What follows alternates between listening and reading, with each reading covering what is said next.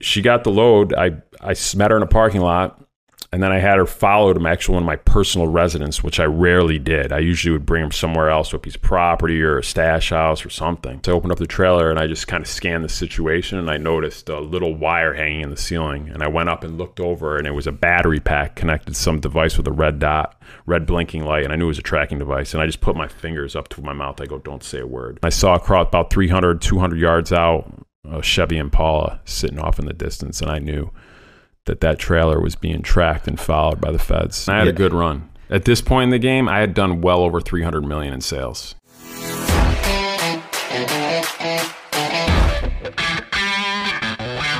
Hey, this is Matt Cox, and I am here with Eric Canori. And Eric has an interesting story. He was, um, it was the, it was the like you were the largest. I was one of the One of the- largest high-end cannabis dealers on the East Coast of the United States before it was legal in any state. Okay. Late 90s going into the early 2000s. I, I actually got popped in 09. That was before it was legal in Colorado. Okay, so we're gonna be doing, um, we're gonna be doing an interview, and I, so check it out. So, I mean, let's you know start at the beginning. Like, where where where were you born? I was born in Rochester, New York, uh, 1979, January 8th.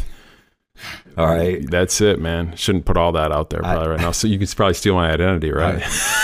um, makes you think I don't already have your idea. Um, uh, I was gonna say shoot on uh, Wikipedia probably. Wikipedia they've got my my date of birth and everything is like, yeah, it's true. Yeah, you can't do much with that. um, but it's I've uh, New York or Rochester's the only. Well, no, actually I've been in New York City just recently, but I actually went there and went to Niagara Falls.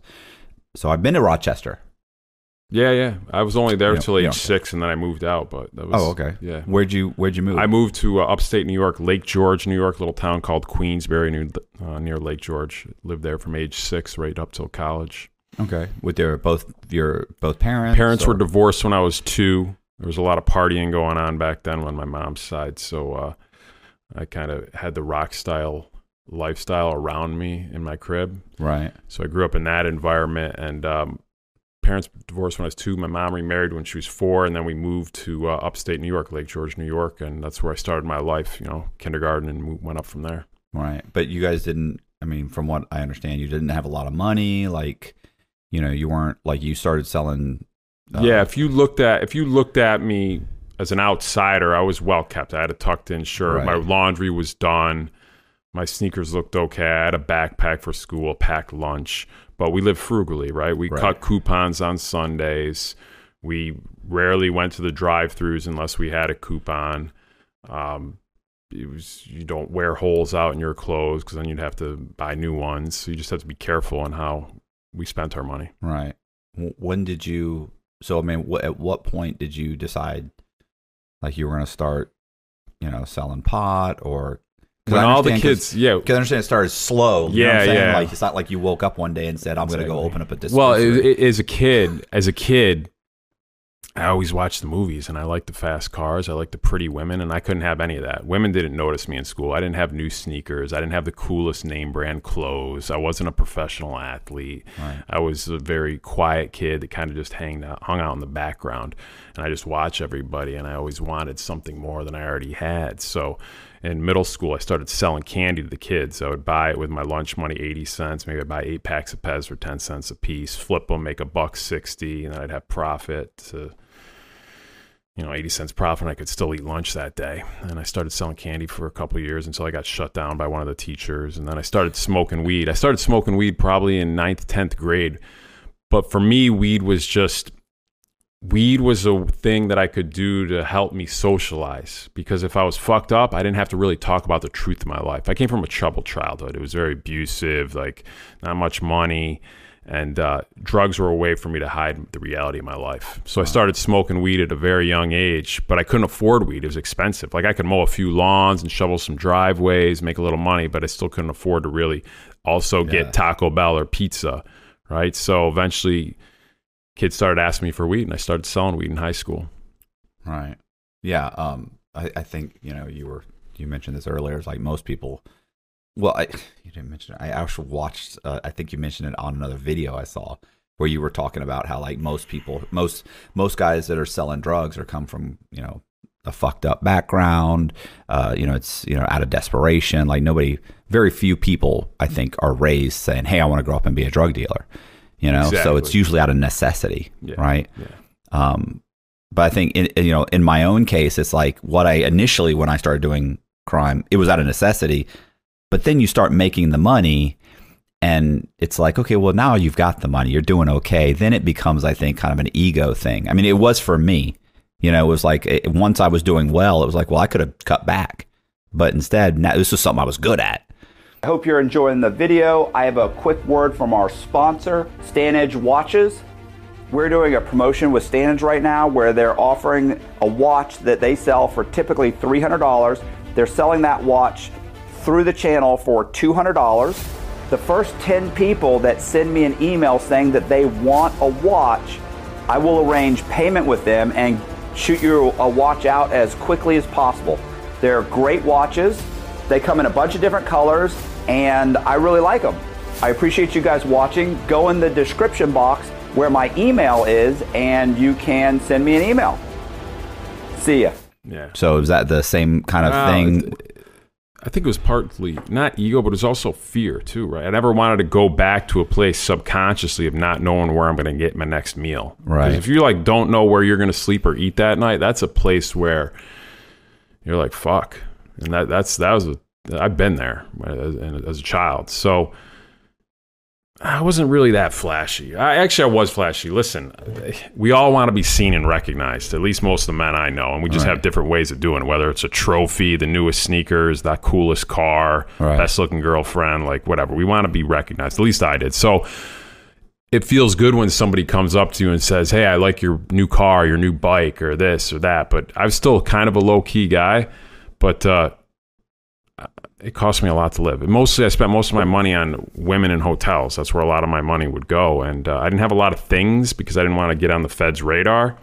But Well, I mean, this this was in high school, right? You're talking. oh, about in high school, in high school, I wasn't making a lot of money, man. I make a hundred bucks a week. Well, actually, that's pretty good money back I was then. going to say for a for a 17 year old yeah, kid. yeah, yeah. Oh, that's good money. What am I talking Yeah. about? Maybe that. Maybe like, yeah. And then I'd I'd buy everybody weed and beer. That not well.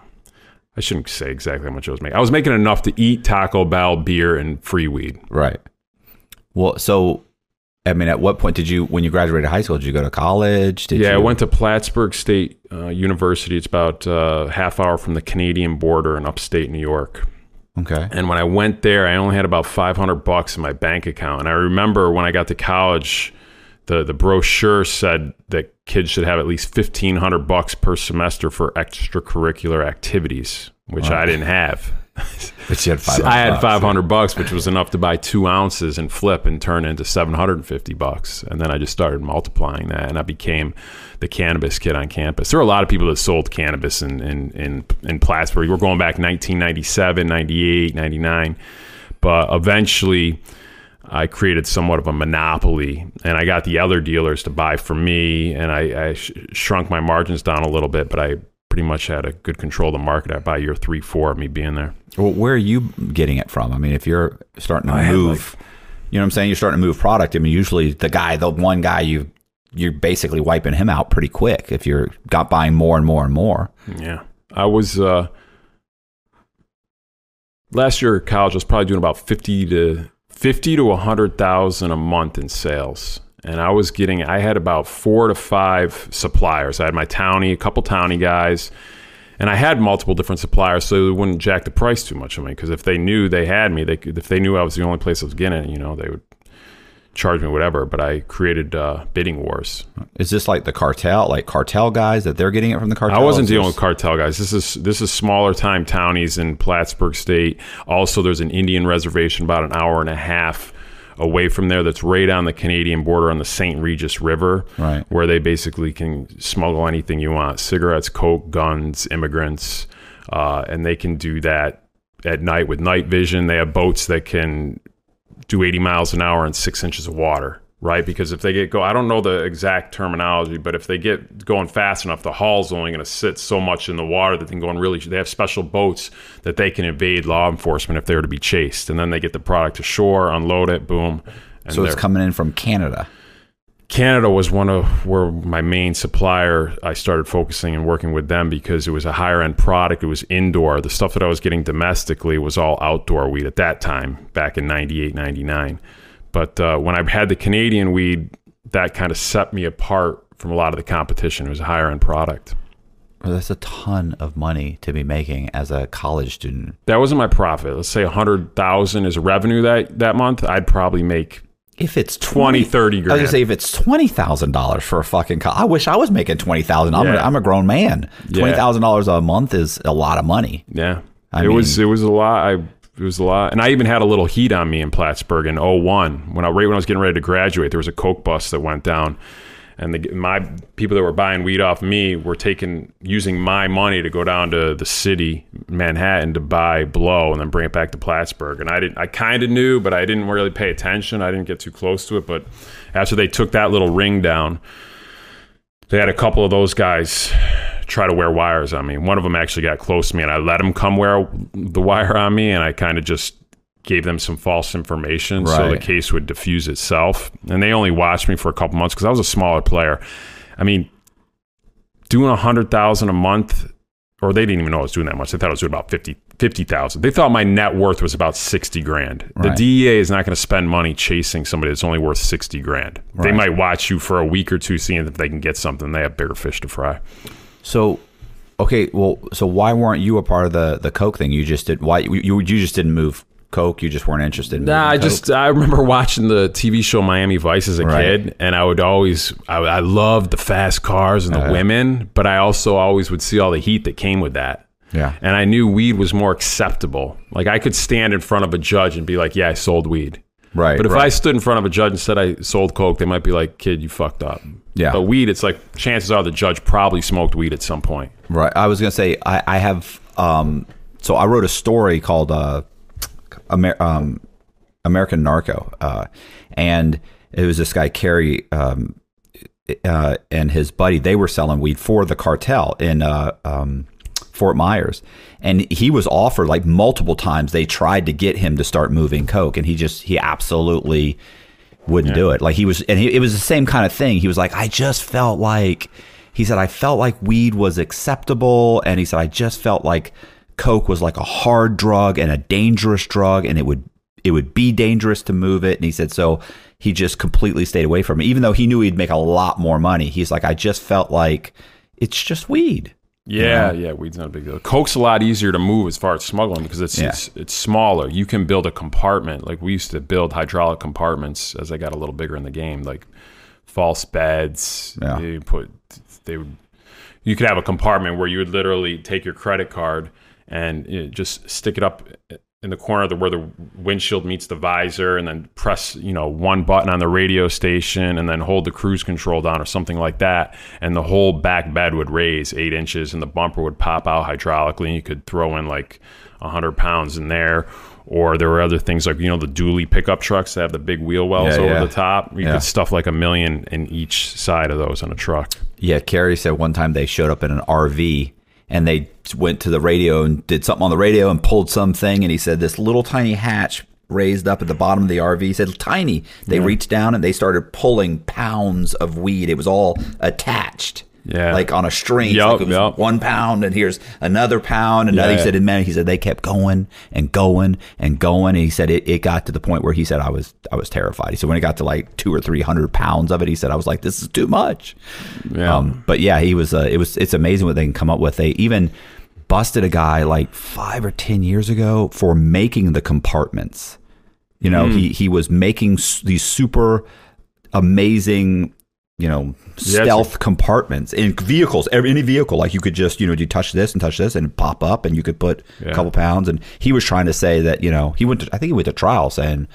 How am I supposed to know what these guys they're bringing in yeah, he- cars? like, yeah, he probably got out of it yeah, I think he got a couple of years actually. oh really Yeah, yeah. oh then he had Yeah, he had some knowledge then of what was going on Yeah. then. Well, yeah, I guess maybe you know. Well, I don't know. he The should have he could have he could have claimed plausible deniability so where he said he had no clue but they had a wire or something obviously Yeah, in a fed, in the feds, you just need one or two guys to get on the stand and say, "Ah, he know," that sucks and I you know, the jury's like, eh, he'll probably won't get any time at all. And then they find him guilty and he goes away for five years. They're like, oh my God, I thought he'd get probation. You know, as high up as I was in the business, I never really completely understood that all you need is two people to say he did that. That's Yeah. the only evidence you knew. And I never, I always was like, they really need a wire or like a buy or something even like the drugs. Yeah, that that's what's scary. Yeah. that's why it's it's It, it's terrifying. Like I have guys that reach out to me and ask me, you know, they'll hit me up and be like, talk about, you know, hey bro, like contact me, you know, like I'll I'll pay you if you'll just talk to me. Like basically talk to them about a scam, help them run a scam,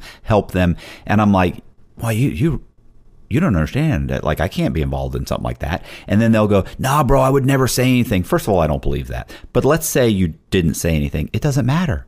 I'm on your phone. You can see transactions. There will be times when our phones are near each other. There will be times when you flew down here. There will be times like, don't you understand that I'm a convicted felon of fraud? They'll just add my name to the indictment. I can't even get on the stand and say this is what happened because as soon as I get on the stand, they'll say, "Mr. Cox, how many frauds have you been convicted of?"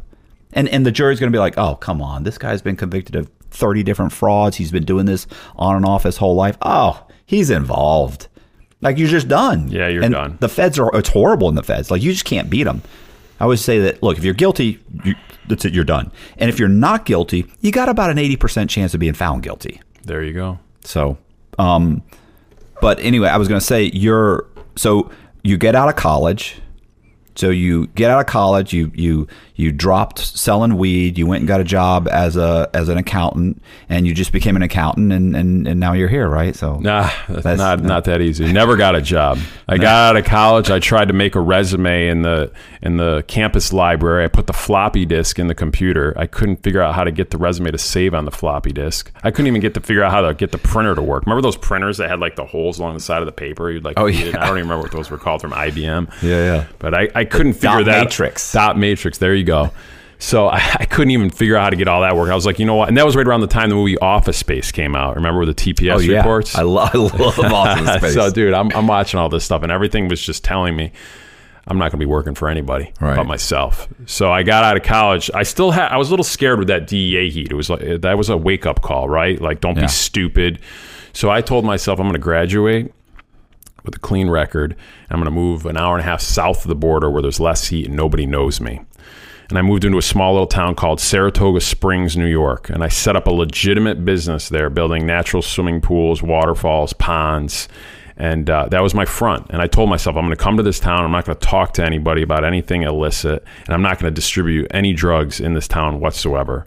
All my business will be out of state or at least three hours away. The closest place I'll be working is New York City. Did you did you have any experience at all in in uh, putting in? uh, Um, well, you're, I'm pretty they're handy. Fountain. They're yeah, pools, right? Yeah, well, there was some few like swimming ponds that I had done too, 30 foot deep, and then I did a larger one that was a few acres. So they were all different sizes, but uh, most of them were backyard koi ponds, like anywhere from 10 feet up to 30 feet wide. Okay. So I, I took some seminars and training on that, but I'm pretty handy as a kid. I used to do a lot of little construction stuff, but so that was a good front for me and I made decent money, right? I probably made close to six figures in a summer being 21, 22, which was that's good money back then. Yeah. So I did that, but at night when I was done with that is when I would take care of my cannabis business and that's where I would accept deliveries from the Canadian border that would come down to one of my stash houses and then I would from there package it up into different size loads and deliver it south. Did you? Did, were you like running your profit through that company or? No, that's one thing I never did is I never commingled funds. Right. So, you know, I didn't have I wasn't making a my books were only showing what I made, whether Okay. it was 80 grand, 90 whatever it was on the the waterfall business. Did you have people working for you or was it? Uh, it was it was seasonal. I would like sub people out that would come in, an excavator. I'd have three or four guys moving dirt and rocks, but I didn't have full time crew staff. Okay. Um. So what? So how? It, you're saying it gradually just got larger and larger. I mean, Both businesses got the pond business got a little larger, and the uh, the cannabis became significantly larger. I was good at what I did. I, I followed through. I was always always delivered on time. right. If I got a shitty load, I wouldn't then sell it. I would remediate it, whether it meant unpackaging it all and drying it out or making it weighed properly or removing any of the sticks or stems or seeds, anything. I just made sure my customers were always happy and my suppliers were happy by me paying on time. And I always kind of put myself last. I was a simple dude in the beginning, bro. I had a mattress and a car. Like it was very simple right. eat, sleep, work. So, all right, so I mean, but at this point, this isn't like you're you're you're bumping into somebody in the hallway and giving them a, a dime bag. Like at this point, you got you're showing up someplace with, you know, multiple, you know, whatever five ten pounds of weed, you know, in your trunk and handing it off. I mean, this was like yeah, I was doing.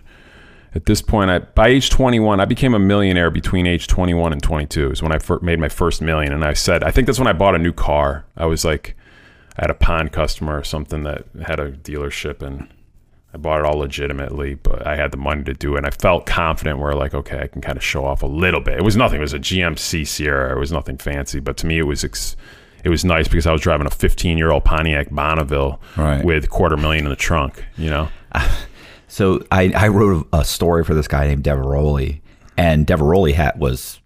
A matter of fact, did you see the movie War Dogs? Yeah, a long time ago. Remind, but I don't even remember where the I don't remember. War Dogs was it was these two kids from Miami who started selling weapons to the U.S. government for the Afghan security forces. Oh, okay, you know, they were, see that. Yeah, so and uh, Jonah Hill plays Diveroli. Okay. I was locked up with Diveroli. I wrote his memoir. But what's so funny about him is literally he had four or five million dollars in the bank. He was living in this shitty apartment, driving a 15, 10 or 15 year old Mercedes and it was like, and, and I'm sitting there going, well, when did you buy another car? He's like, you know, I, he said, I honestly didn't spend any money until after he got indicted. Like, I mean, if you watch the movie, it's, it's yeah. they changed a bunch of stuff, but I mean, he just, you know, to him, the thrill and what he enjoyed was making money, and and he wasn't, he didn't live lavishly, and he didn't, you know, and and it, when I compare myself to someone like you know like that, like I don't think I lived lavishly too, but I had a brand new car. Yeah. You know what I mean? But some guys are just like I don't know. I don't know if that it's that um I want to say that uh my mom used to call it um uh depression mentality where you always kind of feel like you're broke, like you don't spend money, you save money, you that's what you do. Like you don't want to spend any money. I spent money on on experiences, just not things. I didn't want any attention on me. I didn't want anybody to be talking about me. Like he has a nice car, yeah. he's doing this. So for me, it was always about, like I said, hotel girls, good restaurants, and that was kind of my life was based on really experiences, experiences and working hard. And uh, so, what were you doing? Fuck, dude, I worked. That's it. I worked. I was a slave. Like if I had to get a delivery at 2 a.m. coming out of the border, I would wait. If they say it's going to be there at 9 o'clock and they're like, oh, it's late, I would stay up till 2 a.m., 2.30. I would sit in a freaking parking lot in my Bonneville and just wait until the truck comes. And then I'd make eye contact with the truck. And then if I didn't think the truck was being followed, then I'd have it followed me to an undisclosed location. Because I would always, anytime trucks come from the border, I wouldn't tell them exactly where to go because I wouldn't want them to bring any heat there. I'd have them come, then I'd just feel it out. If I like the situation, then I'd bring them to a place to unload the merchandise. And th- and this is and this is all these are all hidden compartments. Uh, it depends on what type of trucks. I mean, it depends on what type of, and what year we're talking about. I, I ran everything from 18 wheelers to pickup trucks to trailers um, to, yeah, that's about it. But the guys that were bringing it to me bring it all different ways, whether it's speedboats, uh, trains, right, 18 wheelers, a few times a helicopter drop that was over in Washington. Um, there's all there's so many different ways to get stuff over the border. And it's also you can just know somebody. What if right. you know a What if you know a, a, border patrol guy? It's right. like, yeah, now's a good time to come through. Nice. Um, I was gonna. Um, I, I read an article one time where they were they Mexican the Mexicans had a manufacturing plant that were building telephone poles. You know those big, like they're like like 10, 15 feet yeah. round, right? Yeah. They're concrete, yeah. but they're hollow in the center, and they packed it full of like coke or meth or whatever it was, and they put them on these these eighteen wheelers and had the highway patrol. Actually, they came from Mexico. The highway patrol like would block of the U.S. blocks off the road and would and you know had them uh, escorted them all the way into where they were to the construction company that was supposed to use them, and then they drop them off, and then that night, and it's just like it was like two or three poles at a time, and anyway, they ended up getting busted. But yeah, it was it was it's uh it's amazing how ingenuitive they that smugglers can get with moving this stuff. Yeah, it's an art form. I mean, if there's money to be made, they're going to figure out a way. Right. Always, there's always, there's sometimes when loads would come down, and they'll send a smaller load to have it get busted, to have all the attention on that load while they bring the main load in. Right. And they could even, let's say they have one of their guys that gets busted, and they'll be like, "Hey, yeah, work for him. Give him some information. Right. You give him information about the smaller load. yeah. Take Yeah. Take that one down. Boom. It's just a distraction. Well, it's like the the cartel where they they they shoot people through the uh, the ports of entry. You know, they sh- send five of them in there, and then they they tip off. There's something in this car. They grab that car, and the other people just go right through. There you go. You know, it's just distraction or whatever you want to call it. Um, sleight of hand. Uh, I was gonna say, It's always exciting though when the package arrives safely. right? You know, that's kind of the rush. That's what you go back for too. It's not only the money, it's that feeling. It's like you can't really get that at a desk job. Yeah, You can't. I mean, I guess it depends what you're looking for, but that, Yeah. you know, I, it's it's fulfilling. It's it's because it's something that only you know. It's like it's your secret. Nobody else knows that you just did like you just did a million dollar deal and you're here now. You did a million dollar deal, you know, an hour ago, and now you're here eating oysters with them. Now, Listen, I feel like I would be terrified. And and and I and and what's so funny is like what I did. People were like, "Are you insane? Like you walked in the bank, gave them fake documents, signed the stuff, got a check, and you weren't worried at all." But I wasn't worried because I knew what the bank was doing.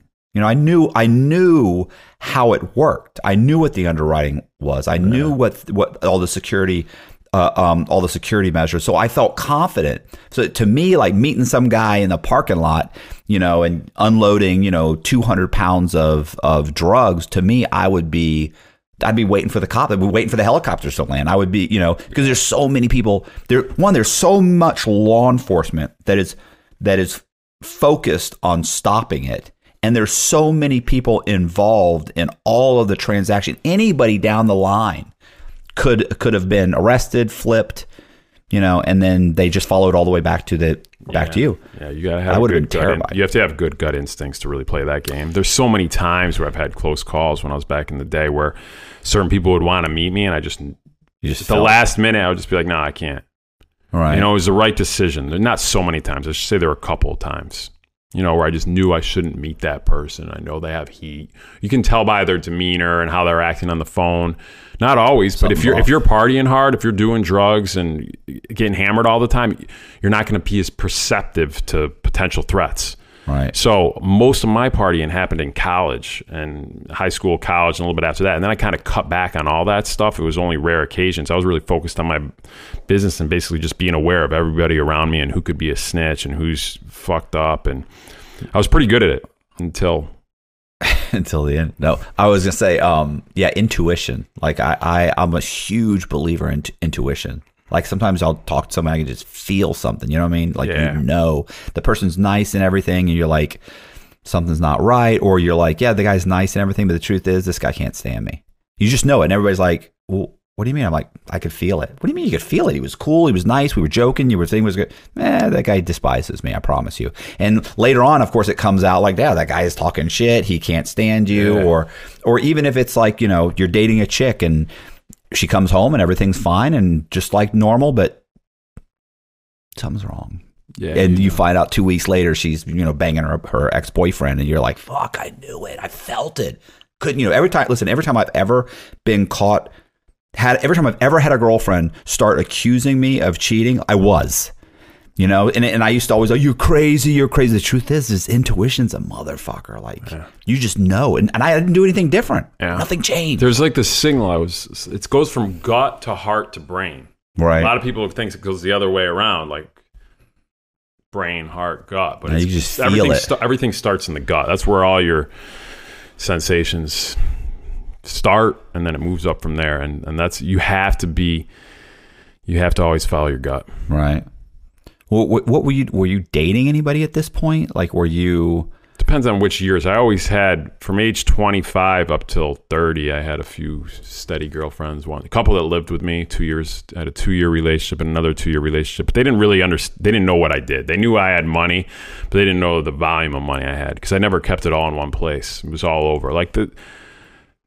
There was a time where I had one girlfriend where she was going. We just had a rough time. It was just she was on a lot of meds. I, I didn't know this at the time, but she was taking, I don't know, Adderall, Trazodone, Xanax, all these different things, uppers, downers, lefters, righters, whatever. And I'm like, I'm in Manhattan. She's like, we need to get home now. We need to get home now. It's, it's like midnight. I was in doing a deal in Brooklyn, and she's in Manhattan waiting for me to pick her up. And the deal was taking longer than I thought. And I was waiting on money. I had like over two million in cash on me, and over two million in cash weighs a couple hundred pounds. You know, a bill's a, a bill. Your a bill is like 0.999 grams. So, granted, it wasn't all twenties, but I have a couple couple hundred pounds of cash on me. Right. And she's like, "We need to get home." And I don't usually like to drive really late night on the road with cash. It's usually like my cutoff time used to be like if I'm with an out of state license plate, I'm not on the road after 9 p.m. But if it was in state, it would be like 10, 11. I don't want to be on the road. And uh, she's like, we need to go home. And I didn't want to go. So I got us a hotel room at the Mandarin Oriental in Columbus Circle. And the bellman comes up. He knew me pretty well there. He's like, can I help you with your luggage? I'm like, okay. I hand him, I go, here's my film equipment or something. I put it on the bell car. It's 200 pounds of cash plus. We get up to the hotel room. She's like, you're crazy. You're a drug dealer. She was going through something. I'm embarrassed to say, you know, I'm not a bad guy, but she was having an abortion. It wasn't like far into it, but whatever. It's, she told me she was on the birth control and stuff. So that's a whole nother story. I don't want to get into that, but yeah, she was threatening me. Like I thought she was going to call the cops, or the the neighbors would have called security. The way she was screaming and behaving, Right. And I didn't know what to do because if the cops showed up, what am I going to do with all this cash? And I couldn't just carry it out. It was too heavy, and I didn't have a bell cart. Right. so and there's no say? window I could throw the money out. Like Right. this is all the shit that's going through my head in milliseconds. Uh, so where am I going with this? Did you ask me a question? I'm trying to figure out where I'm going with this. I was saying, just yeah, are you dating different women? Oh, but wow! I was dating that girl. Yeah. that's for sure, man. And that was that was a mess. I was dating her, and that was my only girlfriend. I never I never juggled women. I always had one girlfriend at a time, and uh, and if I didn't have a girlfriend, I had to run with escorts because I was too busy. When I move, I worked Right. so many hours that I couldn't hold down a girlfriend. And if I'm in a random city, it's like I'd be working till whatever wee hour of the morning, and at the last minute, I would get to my hotel room like I need some company. right.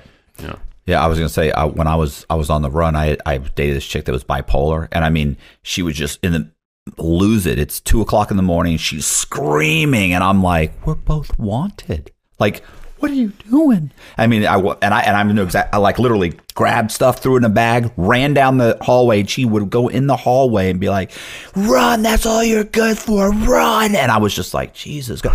run, jump in my car, leave, and then then of course she comes down starts calling. I'm sorry. I'm sorry. I love you. Please don't leave. I'm sorry. And I one time she called and I heard the and she's like, oh, oh hold, hold on. Who could?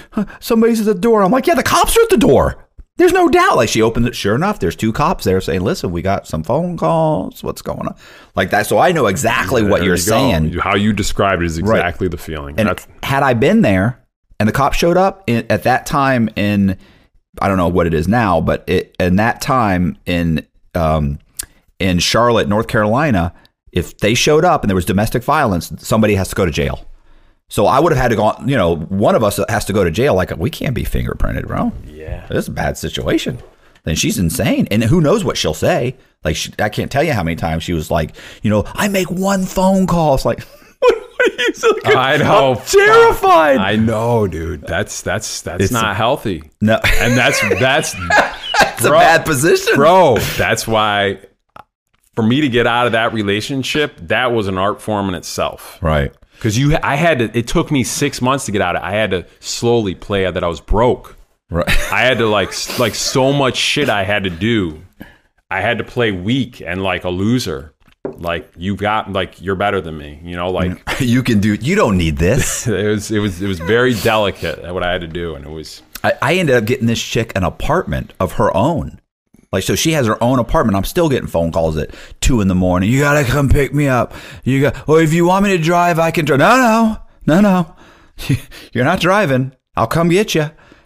I mean, she's you know a loose that, cannon. that game, bro. If you're breaking the law, number one, you can't. In my opinion, I would never want to have children if I was breaking the law. Right. That's why I didn't have kid. That's why I didn't have kids at a young age, just because I was breaking the law. I wouldn't want to ha- have them be around me. And uh, number two, you got to have a solid girl or none at all. yeah. You're that's that's going to wear you down, and What- that's it's dangerous. The kind of chicks that date guys that they know are drug dealers aren't solid like that. Like it's almost impossible to find that chick because most women, the moment they kind of realize, like, oh wow, like I think this guy's a drug dealer, or I, whatever it is, I think he's committing fraud. I think this guy's a fucking fraud. Art. Like most chicks are like, look, I don't know what's going on. I I'm, I'm out of here. Like they have to have a certain mindset to be okay with it. And if they are okay with it, there's something not quite right. Yeah. Like something, you know, there's gonna things are gonna go wrong. Like you can't expect this is this is the kind of chick that's gonna call, gonna scream at two in the morning periodically. Periodically, she's maybe she's got a drug problem. Like like that's not normal behavior to say, eh, my, you know, I'm a solid, upstanding citizen. Uh, and I do everything right. And oh, my my boyfriend or my husband happens to be shipping in, you know, 500 kilos of cocaine every month. But you know, he's a nice guy. I mean, we have two kids. It's fine. You know, no, no, something's up with that chick. yeah, She's some something's bad. It was a good lesson though. Yeah. All my all my fuck ups have been the greatest lessons. I haven't had to yell since that relationship. Believe me, that was I haven't yelled in 15 years probably. So I'm thankful for that. Now I I don't put myself in those situations. Well, she'll probably contact you after this. No, she doesn't even. I don't even know if she's alive, bro. Like her, her, her Facebook profile hasn't changed since 08. Her picture, nothing. Like I took the picture of her in 07, I think. I haven't. I've never heard from her. It's been over a decade. Who knows where she is? I have no clue. But that's uh, hopefully she's well. She was actually a good person. The thing is, you start getting doing pharmaceuticals and all these things, they can turn you into a different person. Yeah. Like you don't need that stuff. What you need is to go out into nature and just like reset. Like you, you, you whatever. That's let's not go there. Um. So so, how old are you at this point when you you extract yourself from that relationship? Twenty eight. Twenty eight. You own a house. No, I never. I never owned any houses. I owned a lot of different parcels of raw land because it was low maintenance. I had a really low maintenance life. It was just focused on, you know, in that movie Heat, where they say never Yeah. Yeah. get involved in anything you can't walk away in sixty seconds. Right. And I always remembered that because I remember watching that movie, and I don't know. what- That's one of my favorite movies. Oh, that's one of the best movies, Yeah. bro. So I, I, I, that's my life. Like I could walk away from anything.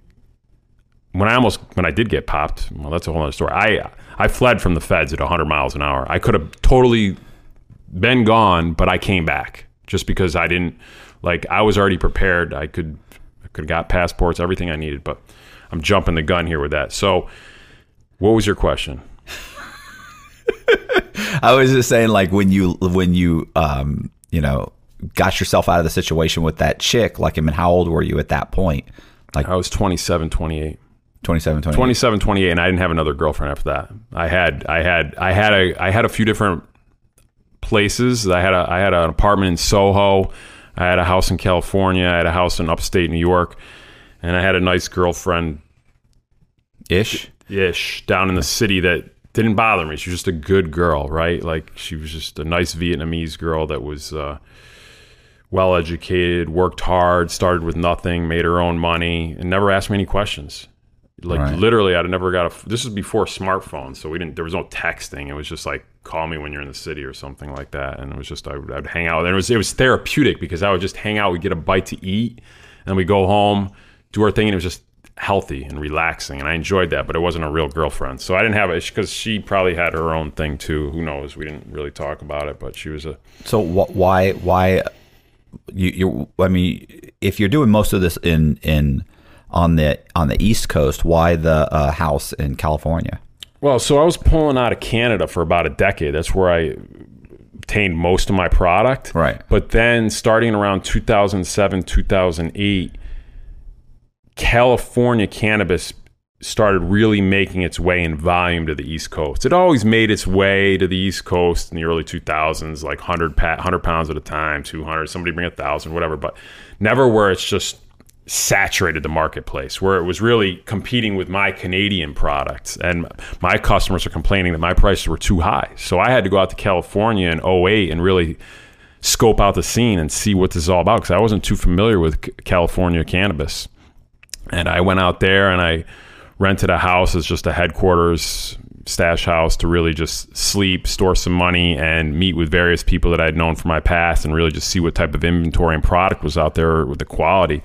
And I spent several weeks out there scoping it out.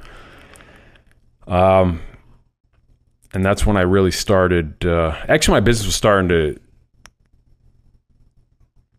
break down a little bit because of the California competition. Okay. That was breaking down in 2008. You know, my margins were small, dude. I, I do a million dollar deal. I only might make 60, 80 grand after all expenses, Yeah, right. which yeah, is not a ton for the risk. I was going to say that's not. Yeah. Yeah. Not for having to go to jail for a ten year mandatory minimum. yeah. And and I was doing it. Sometimes I would do deals where I'd make even less just to keep the customers happy until I figured out a solution to my problem. And the solution was the market's becoming saturated and people are demanding lower prices. My customers that have been with me for over a decade. right. So I had to figure things out, and that's why I had a place in California. Okay. And so you go down there, you get some connects, and you start moving it across. All you, you're moving it across the country back. Yeah, I still have my Canadian operation running. Mind you, I have 14 cell phones at the time. Two of them are PGP encrypted Blackberries. We have our own server. When I got busted, they brought our Blackberry down to Washington D.C. Tried to crack it, they couldn't even get into it. Right. Hold on. Do you know what a BlackBerry is? Yes. Okay. Good. Yeah, He half the things that yeah. you know. So He's like, I was still I was in California, still running my East Coast and Canadian operation, which was deteriorating in a way. Uh, but while I was in California, the goal was to find a thousand pounds at a good price. But that was really hard, depending on what time of year you were in California. I was out there in like uh, 2008, 2009, in the early spring, and things were drying up. They didn't have the surplus of cannabis that they have now, 15 years ago. So it was hard for me. I'd have to go to multiple growers. I'd get 50 pounds here, 30 here, 100 here, just to put together an order of 500 pounds. And uh, it was very time consuming. And I had a, an associate that would help me do that. Um, and I still really wasn't making that much money. I didn't I didn't know the biggest player out there. I didn't know the top dog grower that was growing, you know, growing thousands and thousands of pounds. So I was just trying to figure it out. And I, most importantly, I didn't have good transportation. I wasn't familiar with transporting product from the west coast to the east coast. My specialty was transporting along the east coast. I had a count in every single state between New Orleans and Boston. New Orleans, Florida, Atlanta, uh, South Carolina, North Carolina, uh, Virginia, nothing in Delaware. Don't even know that. Uh, what I, Pennsylvania, New York, and Boston. So I had accounts and I had drivers. I had five drivers at all times that I could pull from. Only like two to three that I used regularly, uh, and I had tight transportation. Really good drivers on the East Coast. But as far as West Coast, that's a huge run. That's like a forty-hour drive or something. What is? I don't even know. It's a couple days. It's a few days to get from, but from New York to Florida, you can make it in a day. Twenty hours straight if you you have to stop, but. so how did so how did you get it from there to just I hired. I hired. Uh, I had a, one of my customers, Missy Giove. She was a female mountain biker. Uh, she won several World Cups. She was one of the fastest at one time in the late '90s. And she was a customer of mine that brought product down to New Orleans for a couple years. I would confront her like maybe a half million a month. And she's like, baby, anytime you need work, let me know. I'll do extra. So I used her as a driver. I figured I'd have her come up to the northern mountains of California and load her trailer because I figured if she got pulled over, the cops wouldn't give her a big deal because mountain, bi- yeah, downhill mountain biking originated in Northern California. okay It was really where it was founded and started. So I had her as a driver initially until I solidified a more professional way. And a more professional way was to have a jet fly the cash to California and then a fruit truck to bring the, the product back. So you get an 18 wheeler, it's full of fruit, and then you put all the cannabis in the middle with the crates. right And that was what I had in the works. But before that was all solidified, I was just kind of cowboying it, taking Right. shortcuts, working with this mountain biker. I paid her sixty thousand to do the drive, and uh, she did it a few times. And then she ended up subbing the drive out to uh, her massage therapist, which I didn't know about, only paid her three thousand to drive the trailer. She's probably thrilled to get the three thousand. Yeah, maybe dude. she didn't even know what was in there. Who like, knows? I need you to drive my trailer. She got pulled over oh. for speeding.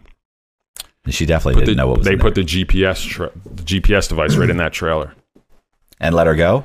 let her go and they delivered it right to my hometown saratoga springs new york and and so what happened is missy giove the biker she would fly into new york and jump in the driver's seat of that truck and take over from her massage therapist so i wouldn't know that there was a massage therapist driving across country Right. i would look like missy drove the load and uh missy brought me the load one day and i suspected something was fishy First off, the truck wasn't even loaded right. It was a Ford F 150 rental truck that there was way too much tongue weight on the back. So the trailer was had the headlights of the truck sitting way up, pointing Right. up because it wasn't weighted properly. So right there, I was like, "There's no way this thing made it 3,000 miles without being pulled over."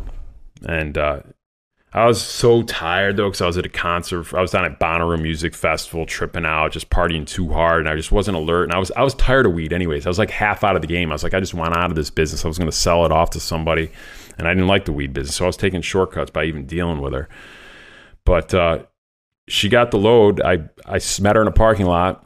And then I had her follow to my actual one of my personal residence, which I rarely did. I usually would bring them somewhere else to a piece of property or a stash house or something. And uh, but I was just tired and didn't want to deal with anything. So brought her to my house. I opened up the trailer and I just kind of scanned the situation and I noticed a little wire hanging in the ceiling. And I went up and looked over and it was a battery pack connected to some device with a red dot, red blinking light. And I knew it was a tracking device. And I just put my fingers up to my mouth. I go, "Don't say a word," because I didn't know if she had a wire on. I had no clue what the fuck was going on. Right. So I I brought I brought her out of the trailer into my house, and I just like loud, told her to leave her phone in my kitchen. And I brought her up to one of the bedrooms, and I said had her open up her shirt, show me she wasn't wearing a wire. She's like, "What are you doing? You're acting crazy." and then I looked out my my front window out of the uh, curtains, and I saw across about 300, 200 yards out a Chevy Impala sitting off in the distance, and I knew. That that trailer was being tracked and followed by the feds. Was she wired though? No. No, just- she, didn't have, she, any idea. She had no clue either. The massage therapist dropped the trailer off to her down the road. Missy had no clue either. So it, you know what's funny is that so you know I I I've written a bunch of stories right like true crime stories, um, and one what you just the the black box, the wires, the whole thing. You can literally go to that story American Narco about those guys. They were shipping in from California, I mean from uh, Mexico, uh, like concrete tiles and in the tiles was this metal box with a red light. I was like, a red light. Why would they leave the red, even have the red light on there? He's like, they pulled it out and they like stomped on it and took off running, and you know, just you know, they just panicked, and the Yeah. the feds were you know had pictures of them and everything, and they a couple days later they came and arrested both of them.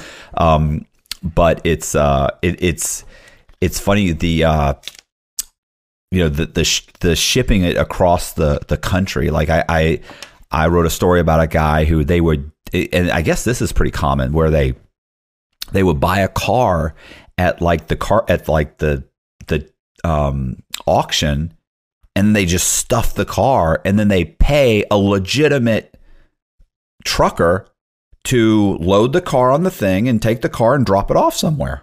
Like this legit, like he, so if he gets pulled over, he's like, and the cops search it and they find something. He's like, I don't, I didn't know it was on there. I was just, they, we charge three hundred fifty dollars to move cars. Like I got eight cars on this thing, Yeah. you know. So that happens sometimes, and sometimes they'll do it and they'll, you know, they'll put a device in and let it keep going just to figure out. That's, that's like that's common, um, but man, bro, Stupid mistake, bro. And I had Yeah. a good run. At this point in the game, I had done well over 300 million in sales.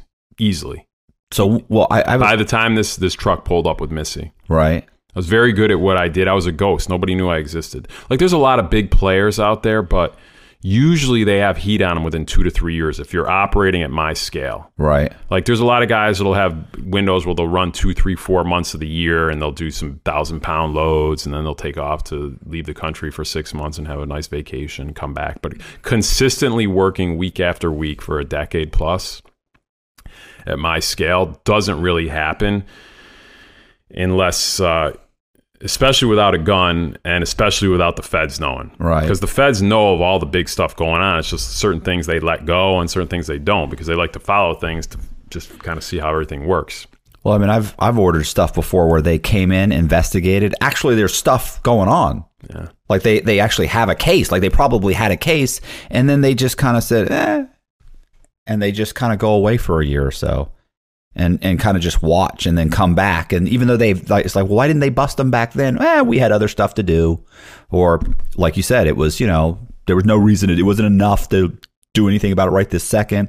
We didn't have everything we really needed for a solid enough ca- case. Yeah. And then they just walk away and let them go for a little bit, and they come back and and and bust them for, you know, they build a case, build up the case, and now you've got five years or two years or three years, and now you're really got some problems because they.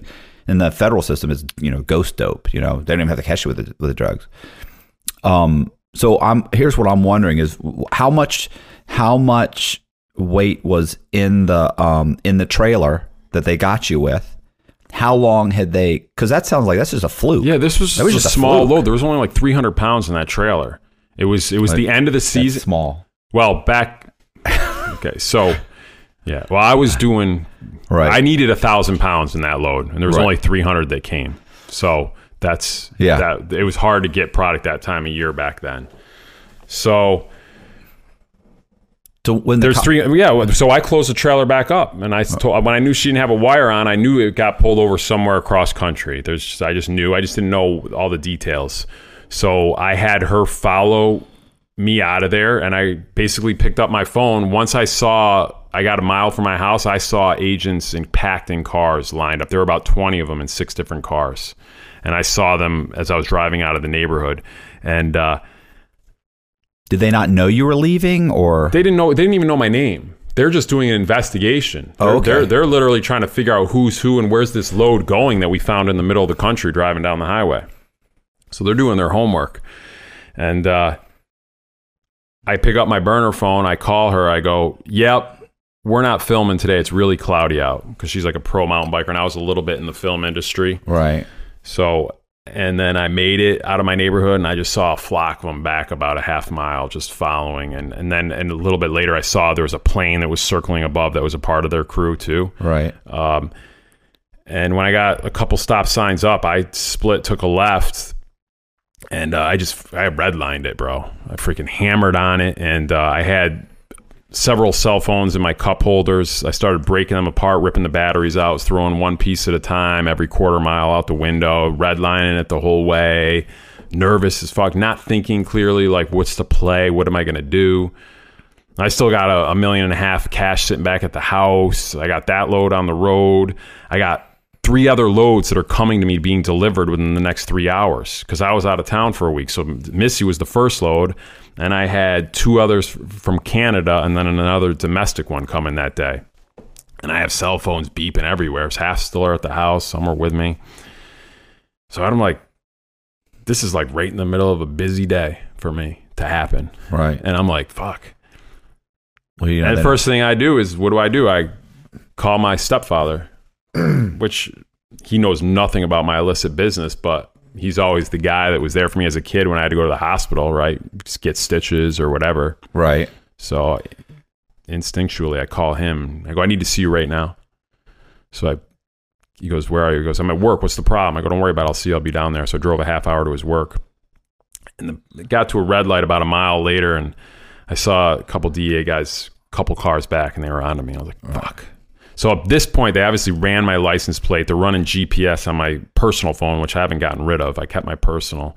And I also have, uh, what was it called? OnStar? Oh, yeah. Yeah, they yeah. used to have the OnStar. I had the OnStar in the car. So they could have been tracking that by now, too. Who knows? I don't know how fast they were moving. But once I got on the highway, though, I created kind of a clusterfuck of traffic. There was a three lane highway, and I had two 18 wheelers, uh, one in the far left lane, one in the middle lane. They were side by side.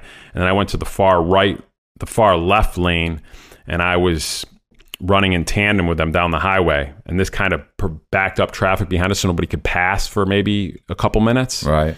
And once I had a clusterfuck of traffic and I saw the DA was about six, seven, eight cars back, I then creeped up a little bit, got in front of the 18 wheelers, and then I punched it, doing 100.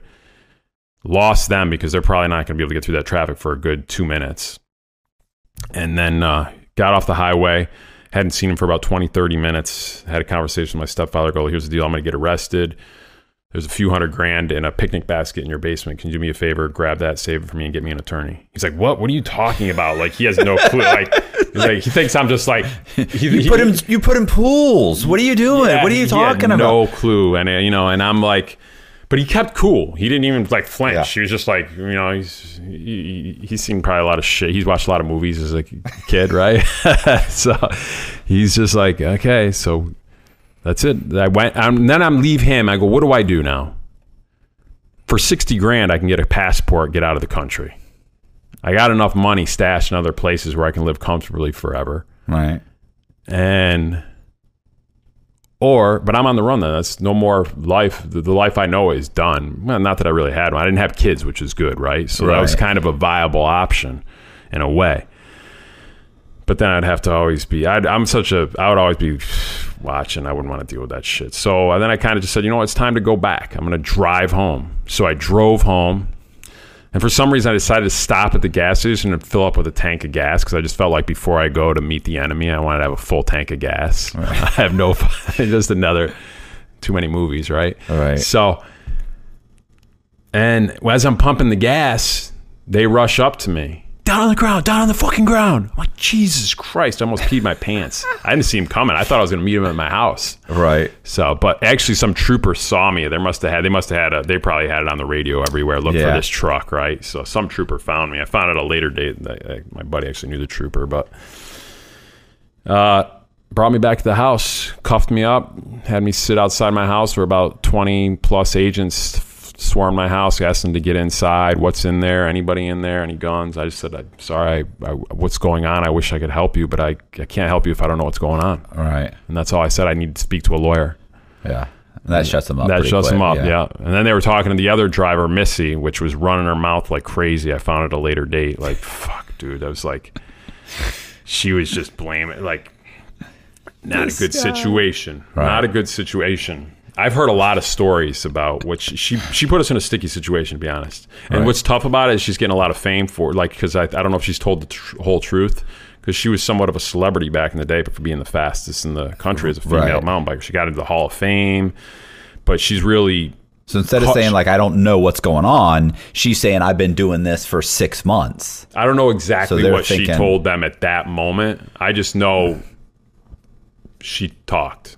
Right. And then I also know she sat down with him a few months later and told on a lot of people. right. And she didn't get any time. And But I she owed she me was- 300 grand. And she, uh, I'm sure it's she's fine. It's fine. sure she did what she did. It, the, the, yeah. The, Have you No. asked her about no, it? Like, dude, I never saw no her again. I don't even want to go near her because then it could be like she could she, she could put in a yeah. situation where I'm trying to kill her. Yeah. you know what I'm saying? Like I don't, I'm all, I don't even want to be. I've, she's had some other legal cases with people that are like in relationships with her going on where she's said stuff, domestic abuse that I heard aren't true. I have no clue. It's none of my business, but I stay away.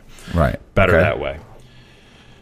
She cost me a lot of money, bro. But do you know the way I look at it? If I didn't go down that way, it would have been something else. I had to learn the lesson one way or another. You, Yeah. learn, you learn a lot when you hit the bottom, you know? Oh yeah, you need to figure out who your friends are. You figure out like like I was thinking you're thinking you got get a passport.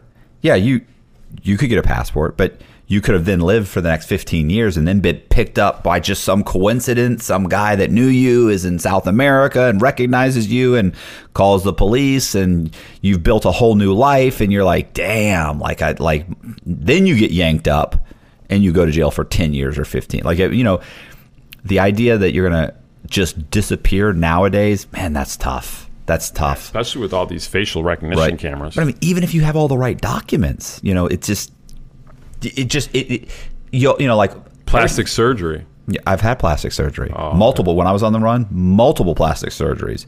E- even when they grabbed me, the the feds had pictures of me, the old pictures, and they were like, and one guy is behind the lead agent, going, "I don't think it's him, bro." And, and, you know, he's like, "I don't think it's him." He's like, "No, nah, it's him. Look at his eyes. It's him. It's him." You know, I'd lost weight. I had a nose job. I had a, a facelift. I had two hair transplants. Uh, had my teeth done bro. I was I went all out. I'm telling you, like, and and the same thing. It just, you know, the problem is it's always the fly in the ointment. You could do everything right, and somebody else makes a mistake or bumps into you, and you're like, damn, I did, I had it all lined up. You can't account for everything. You know, I mean, which is exactly what you know what you're saying is like, you know, something would have happened. Like, you know, what if they caught you with? What if they'd been watching you for for 18 months? and then said, okay, and then you and the load they cut you with is a thousand pounds, and then the guy they grab say, man, I've been dropping off. I don't know how much is in the truck, but I think it's around probably whatever this is, a thousand pounds. I've been dropping that off twice, uh, you know, uh, every two weeks for the last eighteen months, and they add that up, and your ma- mandatory minimums twenty years. Yeah. You know, like you, it could be so much worse. Law enforcement often questions him, not because he's suspected of a crime, but because they find him fascinating. He is the most interesting man in the world. I don't typically commit crime, but when I do, it's bank fraud. Stay greedy, my friends. Support the channel. Join Matthew Cox's Patreon. You know, I paid them 10 million in gold bars, right? No, this is what I'm, I'm waiting for because I saw that on the other thing where you got locked up and then uh, you were locked up almost what a year and a half, two years, and then your lawyer comes to you and you like didn't believe and believe that that was even going to be possible. Yeah, for a while it was. You know how it works. They just want you to work for them. Yeah, So they wanted me to work for them, and I just couldn't do it. I was like, I- I'd rather die. I- It's like I I play, I, I told myself that coming in, I'll die before I do that. It's just like I've because I've Not faced my take on I've, that. I've faced I've faced death as I had a troubled childhood, Right. so where I almost jumped. So I was never afraid to die. It was like it was when, when I was a teenager. There was a time when I stood at the edge, and I was like, I don't want to live this anymore. This life. And that's actually when I decided to sell selling, selling weed. I was like, fuck it, I'm just gonna make my own money. Right. That's that's in the book. By the way, I you know I, my book, right? You know about the book, right? Yeah, yeah. Pressure, pressure. Okay. yeah. Anyway, No, and I will. Put, I mean, we're gonna. I'll put the links in the right, whole thing. Cool, I'll, do, cool, I'll do the cool. whole thing. So, um, yeah, they wanted me to work for them, and I wouldn't do it. And they, they, they, I got bailed out. And you know why I was bailed out? Because they wanted to follow me around, right. See who I know, because they knew nothing about me. They didn't even know my name when I got arrested, and that's now I knew they didn't have a case. They, what's your name? What are you doing here? Right there, I knew they didn't have a case. Right. So, um, they wanted to follow me around, and they did follow me around for a, a bit. Specifically, they had there was a sixty day slot where they had like a tight crew on me day and night, bro. Like know what you eat for breakfast. Just trying to get a good case on me because they didn't have a good case on me. They searched my house illegally that day. They came back and they didn't because I didn't unload anything from the trailer. When I saw that GPS unit, I didn't unload anything. I told her to get out of here. Right. So there's no probable cause to go in my house, but they went in anyway and found 1.5 mil and some few other pounds of weed. Um, so I went for them. They bailed. I was bailed out. Watched me for a year and a half. My lawyer kept pumping me for money, bro. I was into uh, between him, the investigator. I was into for close to seven hundred grand for legal fees, bro. And they just want. And I hadn't even gone to trial yet. Right. This is like pre pre trial quarter million. Oh, Eric, I'm gonna need another hundred grand. It's taking longer than we thought. I'm gonna need another two hundred. And he knew he could do it. Michael Kennedy. He was he, he's he's passed away now, but he he knew what he was doing. Uh, he knew my life was in his hands, and I'm just a young kid, bro. I'm 30. He's a Right. 70 year old. He's done with dealt with the mobsters, the pizza connection. He's done a tons of shit. He he he knew what he was doing. So anyway, he wouldn't take cash, so I had to get him a check. The only way I could get him a check is I had to launder the money. Right. So Got rearrested a second time. They put me for laundering money to pay my legal fees. I wasn't breaking the law or anything else. I wasn't dealing anymore. I was done. I was like, I got arrested. Number one, I'm going to beat this case, and I'm, I'm done. I'm going to stay clean. but you're laundering drug money to pay. I had to pay my lawyer. As supposedly, I was never convicted of that, but they said I was laundering money to pay my lawyer. So they rearrested me. right. This time, no bail. I'm sitting in there for like county jail sucks, dude. It's not like federal time where you it's like it's county jail is like you sit in a room all day, no sunlight, just eat shitty food. And I'm in there for four four plus months, and they every day every week my lawyer's like, Eric, just it's time to just cooperate. Because my lawyer was against cooperating from day one. Italian, you know, like they don't deal with any clients that cooperate. yeah, they all say that. Then he, that- yeah, so uh, he came to me after four months. He's like, he's like, listen, just, he's like, just the goal is to get you out of here right now. He's like, you don't really need to work for him. Just tell him something so you get out. And I'm just like, no, I'm not doing that. Okay. And then eventually he comes to me a few weeks later, or a month later, or two months later, and he's like, hey, Eric, they know you're a good kid. You can get on with your life. Just give them the rest of your money and they'll let you go. And I'm like, I don't even know who to, how do I trust. Can we get it in writing? No, you can't buy your way out of jail. You can't get it in writing. It- you get what you get is the um, we'll consider it substantial assist. We'll consider it. Cooperation. Yeah, yeah. We'll Yeah. consider like it's totally up to them. Totally up to them. So I went out in shackles. I made a deal with them. After a while, I was like, listen, yeah, I'll make a deal. I'll give you five million.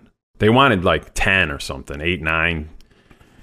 And I said, I'll give you five. And we agreed on like 5.25 million. They didn't like that number. They were just fucking. One investigator was, he was very good at what he did. He didn't like that number, but we agreed on it. So I went out in shackles, they escorted by dozen DEA, ATF with AR-15s into the woods of upstate New York. They had no clue where I was taking them. They didn't know if it was going to be an ambush or what. yeah, So that's they- what they're thinking. they had to be prepared. And I went and uh, I dug up. Actually, the first dig, I only dug up two million in gold bars in my mom's backyard, and I gave that to them. That two million plus the already two and a half million they had in cash seized from my houses equaled the five million that I agreed to pay. So I was there. But then after that, I paid up. They put me back in jail. I'm told my lawyer, I'm like, listen, I already, I paid. What am I doing? And then we sit down, we have a conversation. I have to basically, my lawyer's like, you have to sit down and tell them what you did, but you don't have to tell them everything. Just can't lie. So, Right. so I sit down, tell them what I did, blah, blah, blah. I did this for 10 years. They already knew it all, anyways, by now. And then uh, at the end of the conversation, like, so how much gold did you buy? How much do you have? And right now I'm thinking, fuck. I told them a lot. And then Right. the whole room got tense because they want more. They want more gold now. I only gave them five mil. I mean, that's they want. They want the big thing, and the conversation just stopped. They put me back in jail, which I should have been let out, in my opinion. I made the deal. We did the deal. Right. So my lawyer kept calling me for the next three weeks. Eric, do you want to give them anything else? Is there anything else you can do for them? And finally, I was just like, fuck it. And I went out, and uh, another day was pouring rain. They took me out of prison. Went another another spot up in the woods in upstate New York. And I dug up another six million in gold bars, about three feet down, with shackles on. There's pictures of it if you go online and Google it. But me in handcuffs. My hands are so pale and white from sitting in a cell with no sunlight. Like it's Well, so had you hadn't been sentenced yet though, so you were still in the U.S. Marshals uh, holdover. there. You go. Okay, but you they're still gonna, they're going to charge you. They're just going to consider it uh, for a reduction and and not give you what you should have gotten. Right, like so you That's would my cooperation. right. So you would have gotten the mandatory minimum, which would have been what ten years, right? Well, Would it have been 10? No, it would have been five, but they Oh. probably would have hit me with ten to fifteen based on. So they probably would put some other charges on me. I only had a one count indictment at that moment. Okay, yeah, okay. So they got like two, two, three hundred. What, two hundred pounds? Three hundred pounds. 300. Three hundred pounds. Yeah. So they got three hundred pounds. I, I, I didn't know. I thought that was the, the ten years. Everybody, I wasn't meet. Ten years is a thousand kilos. Oh, you're right. Because okay, Kerry got caught with like eleven hundred. Um, well, he got caught with eleven hundred pounds, I think, or twenty two hundred pounds. I forget. Anyway, it was a lot. Yeah. So, okay, that's why he got ten. His was his and this other guy. They were that was ten. Um. So, so you, but you still got sentenced. Eventually, yeah. After my lawyer's like, all right, they're gonna get. After I paid, now they have close to twelve million in my between cash and gold. Then they finally let me out. My lawyer's like, just sit tight. We'll push off the sentencing as long as possible till people, so it doesn't look like you bought your way out of jail. And I just sit my way out of Yeah, fuck man. I sit tight, and I ended up getting sentenced down like a year later plus, and uh, I ended up doing two years. 30, Okay. 30 months, but I got the good time and stuff. And Yeah. some other things I put in the book, how I, I got out. I only ended up doing like 22 something months, 20 months. And um, basically, I paid all that money so I wouldn't have to work for them. And someday, I'm going to be honest with you, there's days, and I, I, I think about, did I do the right? Would they have all done it for me? I no. I paid motherfucking close to 12 million so I wouldn't tell on people I'll never see again that really have nothing going on in their lives. Yeah. That probably, if I told them, they probably wouldn't even have heard them. I'm so like, I wrestle with that sometimes, to be honest with you.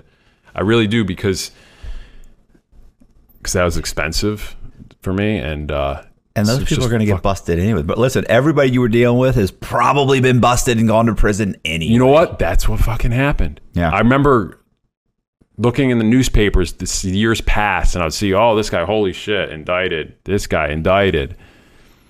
That Like- wasn't. I- I'm sorry. I, I was gonna say I, I wrote a story for about a guy that got he got arrested. Didn't tell on the other two guys for because they got him for one crime.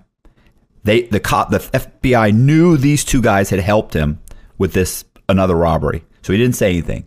He said, "I I know I I know I know not to say anything, so I just took the whatever it was, eleven or twelve years, and just took it."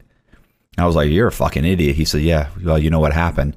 They end up busting these guys for for that crime without his help. These guys immediately turn on him. They re-indict the guy in prison who didn't talk. They re-indicted him. He got something like 13 more years, and he's now doing like 24 years in, in federal prison for not cooperating against the two guys that immediately cooperated against him. And that and that just happens. My like people, they think that that code, you know, you don't do it, and you don't, you know. God, man, I've seen it go bad so many times. The, the main guy I didn't want to tell on was the guy that actually told that I had the gold, man. Right.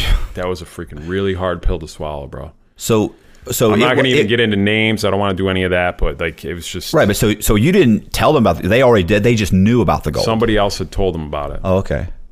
Okay, I thought I thought you just said Yeah. went and decided here I'll go do it, but no, they knew. but that they they knew I had gold. They didn't know exactly how much, but they they figured it all out eventually. Because I, bro, That's it's just nuts. I ta- I I was very good at not talking when I was in the game for years, but all it takes is one time. Yeah. Just one guy just told, yeah, I got these gold bars. Check them out.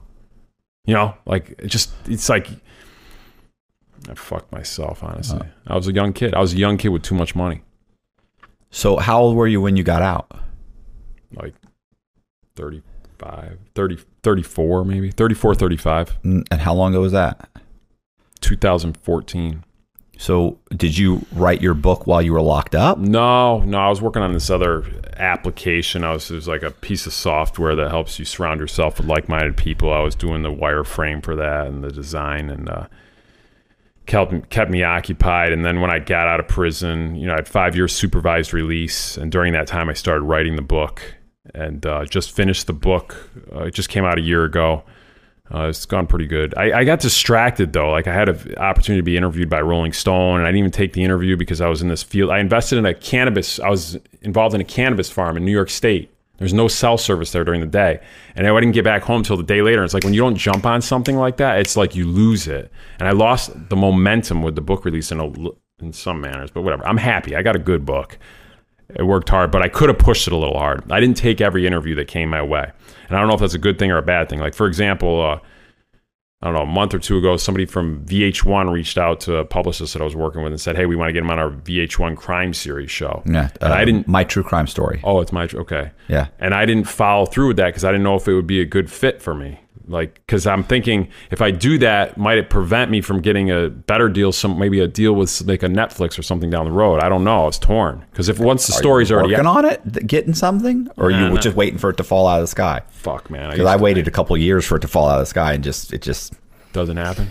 No, it's not that it doesn't happen. It's that you you you do you get contact. You've already I know you've already had you've already had producers contact you, right? Yeah. Want to talk to you, and you take the meeting, and they're going to talk to Jim, and they're going to get their team together. Uh, You know how many times I've heard I'm going to bring this back to my team. I swear to God, I want to jump through the fucking screen every time I hear it. They're like, okay, well, I'm glad we had a good talk, and I've read your synopsis, and I read this, and so I'm going to bring this to my team. okay, well, that's the kiss of death. So what's your advice? Should I take the VH1 thing? Just do it. I would do the. Why not do it? Like, like, right. like, like. To me, uh, listen, I did it. Oh, okay. Listen, here's my only my only problem with the VH1 thing that I did. You know, obviously, listen, they can't tell. First of all, you're talking about an hour program. You're looking at them doing maybe 41 minutes on your on you. My problem was, you know, it, it's it's it's uh what was what's the chick's name? Mickey or Nikki somebody Nikki somebody who does the narration for it. It's all hype. It's all flash. It's about redemption. It's all so it's a cutesy little program. It's not a big deal, but you don't know who's going to see that. Like your story could be done by a polished director and production company, and it could be phenomenal. It could be amazing. This is a silly little t- uh, a silly little rendition that's 40 minutes long. You're maybe 15 or 20 minutes of it. Most of it's narration with some reenactments. It's silly. My only real problem with it was they put so much makeup on me. It was I was I was infuriated. You couldn't tell them to not put it on you. I should because they kept saying, "No, it's going to look good." You know, I know it looks like a lot now, but on camera, it looks perfect. And you know, I'm sitting there thinking, eh, "They're professionals." It doesn't look good on camera. It looks horrible. So, you know, but listen, they they they fly out. They'll give you, you know, whatever, a few thousand dollars. Um, or whatever you negotiate, you know, I'll tell you, you know, what I got, you know, which probably wasn't much, but you know, but they also, you know, they also interviewed my girlfriend and another friend, and you know, we got to go to New York and hang out for a few days, and it was cool. Um, but somebody could see that. Somebody at Netflix or one of these production companies sees that and goes, "Listen, you know, I saw that," and they they'll know. Look, it's hokey. Like they're gonna be like, "Look, you've got a story here. They can't do your story justice in forty minutes." You know it and I know it. They'll cut it down to just a couple little hype events. But if somebody comes in and says, "Hey, your your story's a three-part series of an hour. This, this is a three-hour or four-part series on Netflix." Then they come in and they do a real a real documentary on it. Maybe that documentary ends up doing well, and the next thing you know, you've got Warner Brothers coming in saying, "We want to do a movie or we want to do a series. We think you've got a whole series. You're in your early 20s doing all this with DEA watching you and guys getting busted around you. Like this could be not Breaking Bad, but something along those lines. You know, yeah. so, you know, to me, it's like, you know, oh, I don't want to get overexposed. Like what? Like Nike? Like, I mean, what do you mean Yeah, I overexposed? don't- like, somebody told me that. That was the pe- publicist that I was working. She mentioned that, so I kind of took it to heart. But whatever. Maybe I'll, I'll follow through. When I get out, when I get out of this interview, I'll give a little jingling and call them up, I- see if they. Um, yeah, I was gonna say definitely. Um, I was gonna say, yeah. I, um, another thing, and and you know, he'll keep all it. Like this is another thing that you you might want to think about. Just you know, uh, is that like you have a book? Do you have a synopsis of the book? Like a The very website short, really has it all. what a synopsis? synopsis, yeah, it's on the website. How many words is it? Do you know? Like Man, under a thousand. under a thousand words. Oh, okay, so it's like a summary. Um, I was gonna say because a lot of times you can pitch. Um, if you have like a synopsis, is better to pitch like a, like let's say eight. 800 word or sorry uh, 8000 to 10000 word synopsis of your story is probably better than because than handing someone the book Yeah. you see what i'm saying because they hand it like people are like they're like man you, know how many books i get handed like i can't be reading Exactly. you know that's this is 10 or 12 hours I'm burnt out though. I can't write anything. Maybe we'll talk about that off camera. I'm burnt out. I'm, I'm all. I can't even. I can't even read my book for an audiobook. 'cause I don't want the words will make me nauseous. I just spent too much time on it. I'm all done. Like I'm not. Maybe I'll revisit doing an audiobook in a year or something. Right. The book launch I could have done a little better with, but good news is the story's done. So now I'm on to new stuff. You know, it's like that phase of my life, that whole 20 year stretch of selling grass and going to prison and supervised release and writing the book. It's like done. Story's done. So wh- where where first my question is what what security level did you go to? Well, I was moved around. I was I tested out everything. I was in MDC Brooklyn for like a month, uh, few jails, but I ended up in a low Right. MC Devens, right? Because nonviolent offenders just Yeah, cannabis. yeah. They're not going to do anything to me. So I was like in a camp basically. With MC Devens, you know, they have that satellite camp there. So it's basically just a big room, big warehouse with a bunch of bunk beds. Right. That's it. Um. So you got out. Did you have any go in any halfway house? no, That's nice. You know? straight out to five years supervised release. They didn't cut me loose though. Did you go into a halfway house? Yeah, I wish I had. I mean, honestly, like if I had money set aside where I was getting out to something, I would have just stayed in prison. I would have stayed in the low because the halfway house was worse than being in the low.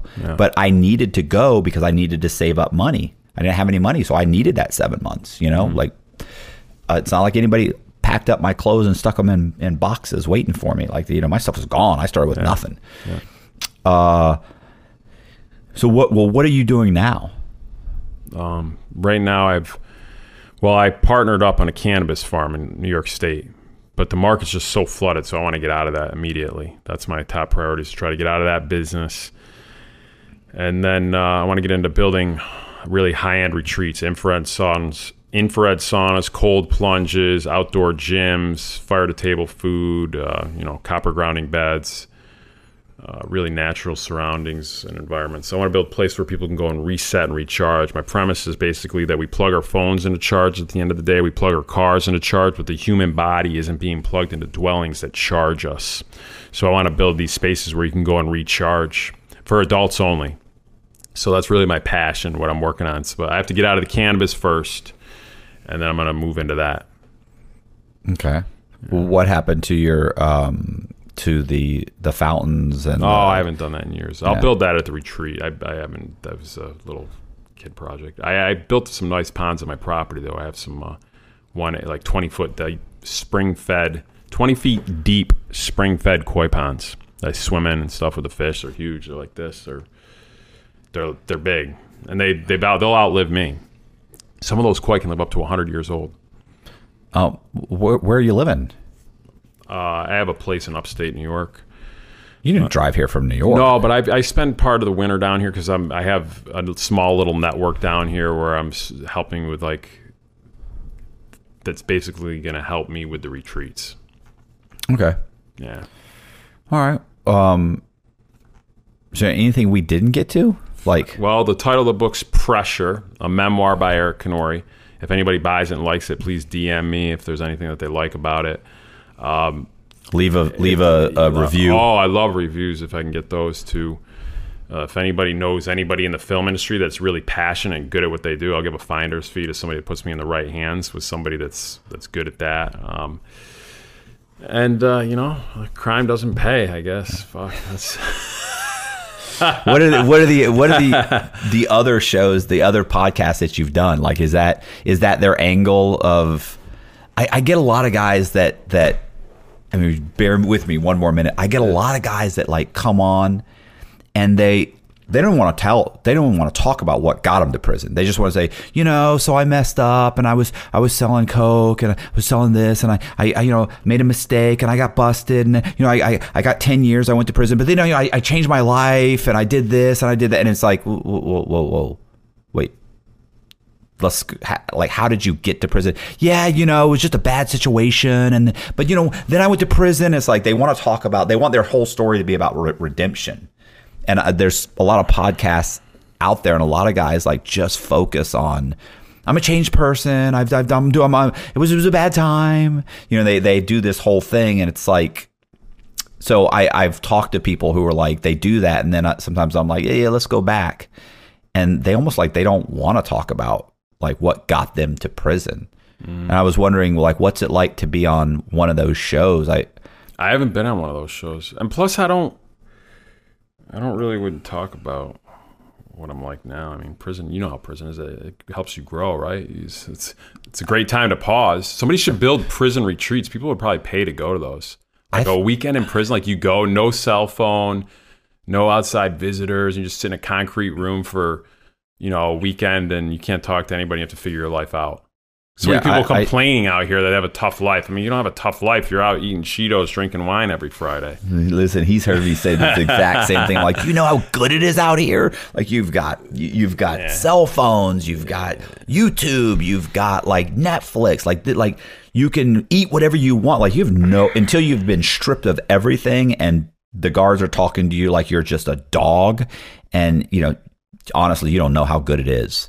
Like, I, I can never get. We should be blessed in a way that we had that opportunity to stop us. Oh, I, I think it it alter it completely it fundamentally altered like the person I am. Like I, I'm absolutely not even close to. Well, I'm still an arrogant prick. To, but the difference is, is now I kind of know. The difference is now I feel bad for the people that have to deal with me.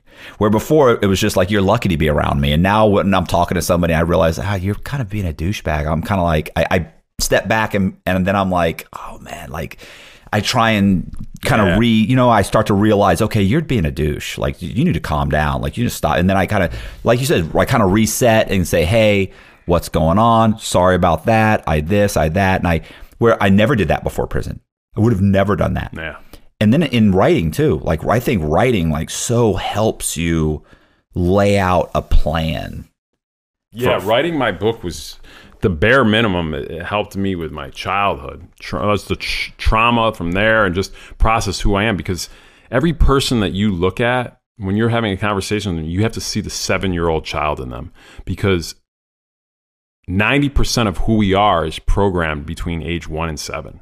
Okay. That's so writing that book really helped me understand why I am who I am and where I came from in those years and what the environment I was exposed to really created this you know, you can't when everybody else was playing T-ball and basketball, I'm sitting here watching Miami Vice at age 12 right. you know, trying to figure out how to na- not get busted by the feds with this 100 kilos of coke, right? Like, how's he going to do it? And don't be stupid and start talking, going out to the club with five girls. And this is, I'm like learning all these moves while the other kids are learning how to get to third base. yeah. And like, They're playing Atari and you're yeah, trying to yeah, yeah. yeah. That was just the environment I grew up in. And, uh, I don't know if I have regrets, but I, I, I don't know. My life, I'm, I'm thankful for what I have. You know, because it is.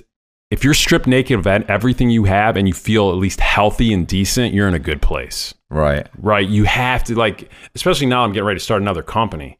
Like, it's not about what I have; it's about who I am. Like, I can move and like I'm I'm strong and healthy, where I can handle the pressure that's going to come with running a company. Because I know what it's like. You need to be able to handle fucking bullshit every day and night.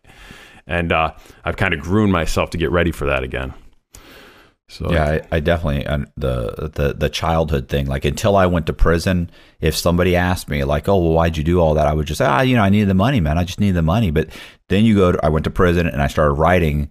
And I started reading books about how to write a memoir, you know, and how to write nonfiction. And then you kind of start l- having to look back at your life and say, "What influenced me to do these things?" Because what's what shocked me was that is that is that Connor if Connor needed money, you know what he's not going to do? He's not going to go commit fraud. He's not going to go sell drugs. He's not going to he's going to get an extra job. He's going to get an like most people it they they just they don't do it. I, I always say most people will commit a crime in the right circumstances, but most people will take all of the extra steps before they get there. My first thought is fraud. What? I'm broke. I need some money. There's fraud. Like that's the first thing I think of. How do I get away with committing some fraud so I can get some money? And so I kind of, when I was writing my book, I started looking back and saying, well, what is it in your childhood that made you think that was even an option, a first option? And it's the same thing, like you said, like like obviously something in your childhood, you know, was shaped you to say, hey, what are the things that I can do to make money? And and morality didn't really enter into it. Like that's not really a part of it. It's uh-huh. what do I need to do to make money? It doesn't matter if it's illegal. most people, most people commit crimes. They're just to what degree? It's like Yeah. Well, most people. There's so many people in your neighborhood that don't have a trash service, and they'll just take their trash to another public dumpster behind a grocery store and dump their trash. Yeah, that's that's, illegal. illegal. That's- yeah. They'll buy an appliance from the store and then use it for a party and then return it 30 days la- later or something. Say it was defective. that's illegal right? Like Oh. there, everybody's breaking crimes. They're committing crimes all the time. I like to think of my crime as the most honest crime you could commit. I like to smoke weed. There's no other place to get it. And, well there's a lot of places to get it but i like to smoke weed and i sold uh, it. Just people helping people. yeah i You're was just trying to I help was not, people. not trying to hurt anybody. All right. and here it is it's legal now I was gonna say my my mom used to break every single day. She broke the law because she had all of her medications and she had one of those week long planners for pills, and she popped it open and she would take she would take it out of one container and drop it into Monday and put three or four pills in in a container and close it. You just committed a federal crime by removing those out of a marked. Uh, they have to stay. They have to stay in the uh, in the prescription bottle until you ingest them. If you take them and place them into another bottle, especially if you commingle them, you've committed a federal crime.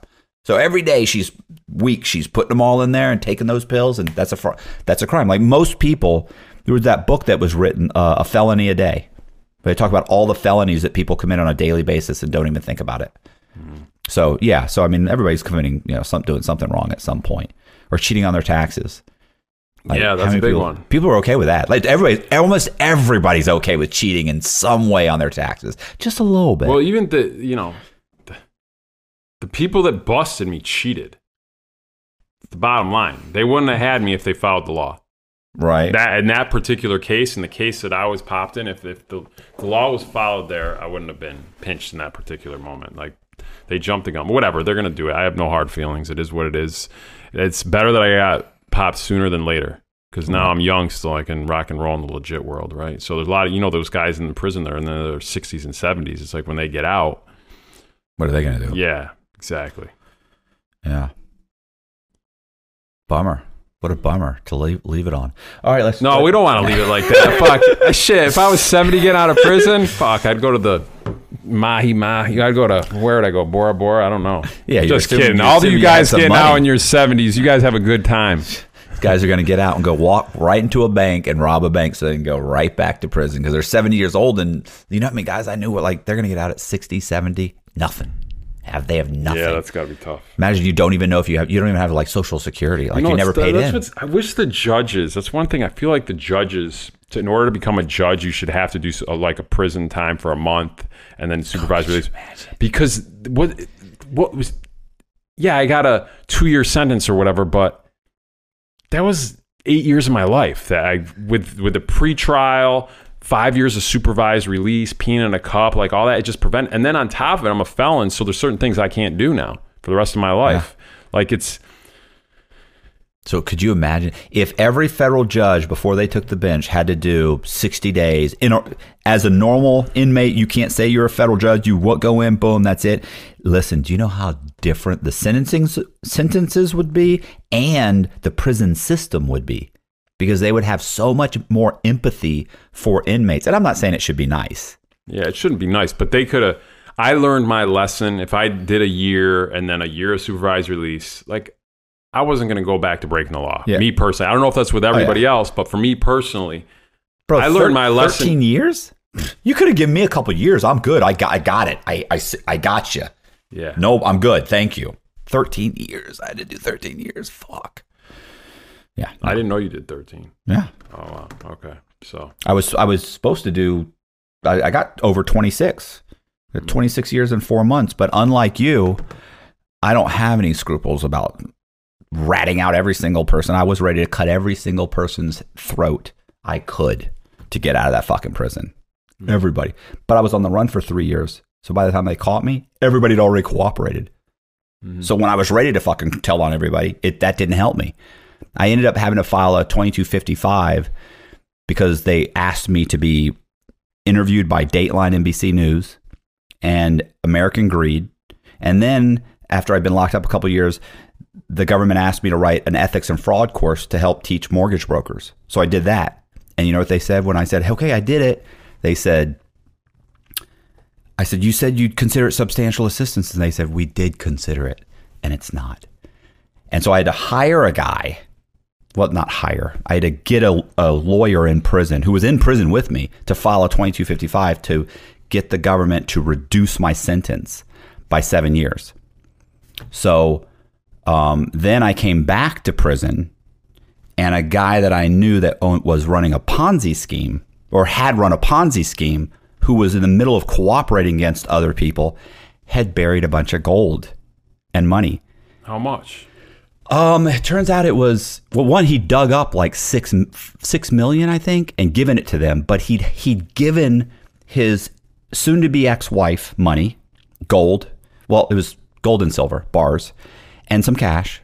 But he said it was like hundred thousand dollars, hundred fifty thousand, and he'd given his brother. He said he's got maybe ten or twenty thousand, and I was like, oh okay, and and so a couple weeks later, I was ta- maybe a month later, I was talking to my lawyer. I had asked her to send me some transcripts, which she never sent. So I called her to say, "Hey, you going to send those?" And we were talking, and she asked me anything going on in there. I was like, "No, not really," because I didn't think they would give me anything for saying anything. I was like, "No, not really." And she goes, "You sure? Nothing you want to talk about?" And like my lawyer never wanted to talk to me. Like I was, it was, it was almost weird. I was like, "No, nothing." I went, well, I said, you know what's weird? I said, listen to this. And I told her what happened. And she's let me look into it. She didn't want to look into anything before. Like, wait, she wasn't even be my lawyer anymore. Like, we were done. Yeah. I'd already been sentenced, resentenced. So a week later, I get called by SIS. You know, the CO comes up to me and goes, Cox, you got to go to SIS. I'm like, what? Oh, okay. So I go to SIS. I, what's up? They're like, come here, sit down. I'm like, yeah, what's up? Hold on. Doc, talk to this guy. Pick up the phone. Guy says, hey, my name is Agent so and so with the Secret Service. And I'm like, the fuck? I'm like, well, what's up? And he goes, I understand that you know where money has been hidden by Ron Wilson. And I went, oh, no, wait a minute. I said, I, I, I, I do, but it's not a lot of money. It's not millions of dollars. It's a little bit of money. And I want something in writing. So I'm not telling you anything. He's like, well, who's got it? I'm like, I'm not telling you anything. Like, get me something. Talk to my lawyer. So they ended up writing a letter saying, you give us something if somebody's indicted or we recover money. And I told them I wanted recovered money, any money that I not wanted my sentence reduced because I didn't think they'd indict this guy. You know, like he's got he got 19 and a half years. I've never heard of anybody else burying gold. That's interesting. Yeah. Well, yeah. He dug it up though. So um, gave it to the feds. gave it to him because you know he was trying to mitigate his role, which didn't help. It didn't help him, and he did that all prior. So what ended up happening was he, um, uh, what happened was they ended up coming back and they gave me something in writing, which was bullshit. It was a we'll consider it substantial assistance, which means nothing. But I had something in writing. So I said, okay, I said, look, this is all he told me. He told me his brother has maybe 20, 30 grand in cash. He told me his, his, you know, his ex-wife has like 150,000 in cash, but he's afraid she's going to give it to you guys because she found out he was having an affair when they were married. They were in the middle of a divorce. And I said, that's it, you know? And he was in the middle of cooperating against his other co-defendants. So they were like, okay. So they call in his wife. His wife walks in with three hundred and fifty thousand dollars in cash and gold and everything. Completely, like he didn't tell me what she had. He told me kind of, but he lied. And then his brother comes in with one hundred fifty thousand, so it's half a million dollars. They reindicted him, and he comes to me and says, "Oh my, you're not going to believe this. I've been reindicted." I'm like, "No, that's crazy." So uh, he says, I said, uh, what happened? He's like, yeah, they, they got half a million. I'm like, half a million? Like, I thought you said it was like 30 grand or 20 grand. He's like, nah, I didn't, I didn't think I could trust you. So I didn't tell you the right amount. I'm like, oh, okay. Yeah, that makes sense. Um, anyway, a couple days later, he's on a bus. He gets shipped back to South Carolina. He gets six more months. Uh, his ex-wife gets like six months probation. She didn't even have a felony. Neither does his brother because they gave the money, you know, up. So, um, so he got six more months, and we went to the government and said, "Hey, you got to reduce my sentence." And they said, "Ah, it's just not enough." So we had to file another twenty-two fifty-five, and got five more years off. And by the time the five year more years hit, I basically walked out within a year. I walked right out of, out of prison. So I was my out date. My original out date was twenty thirty. I'm supposed to be in prison right now.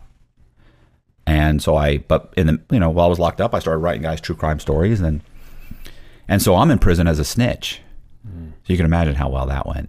Like, Wow. I didn't have a lot of friends um, in a low.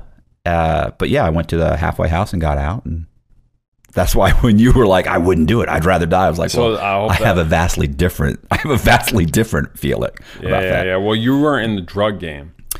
No, I was. The drug game's a lot different. You know what I'm saying? It's like all these guys are rolling over on each other. that. I've learned that after I gave up the Right. paid all the money. I Yeah. didn't. I didn't realize. I didn't know. Like I went into the game with a certain rule. Like that. I just. That's. I just. And then after I went through all this and I've gotten to this age where I'm at now, I see. And my lawyer even said he goes, "Don't ever get back into the game. Everybody's a double agent." Yeah, uh, yeah, absolutely.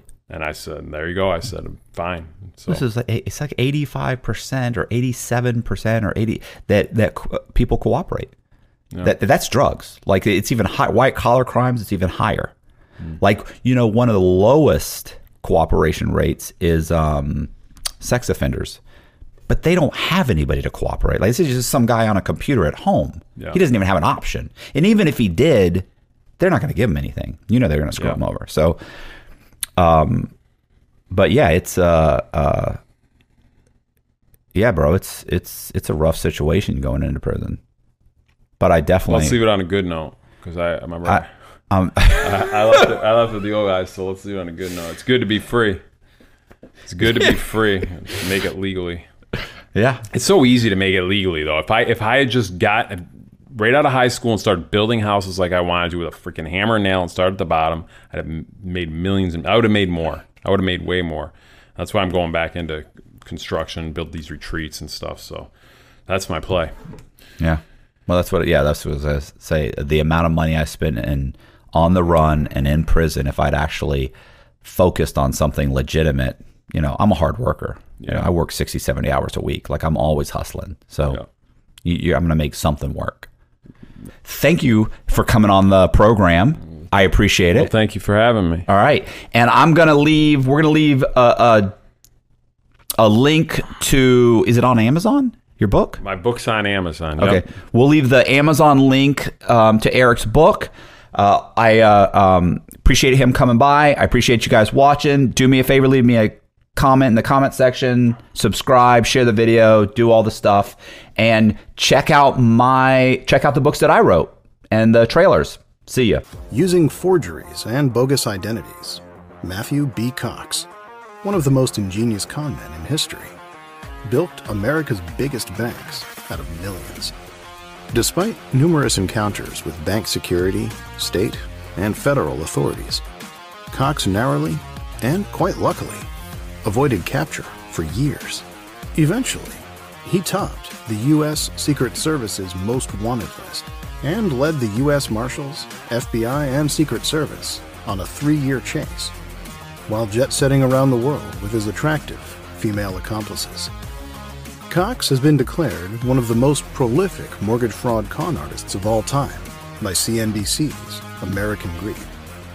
Bloomberg Businessweek called him the mortgage industry's worst nightmare, while Dateline NBC described Cox as a gifted forger and silver tongued liar.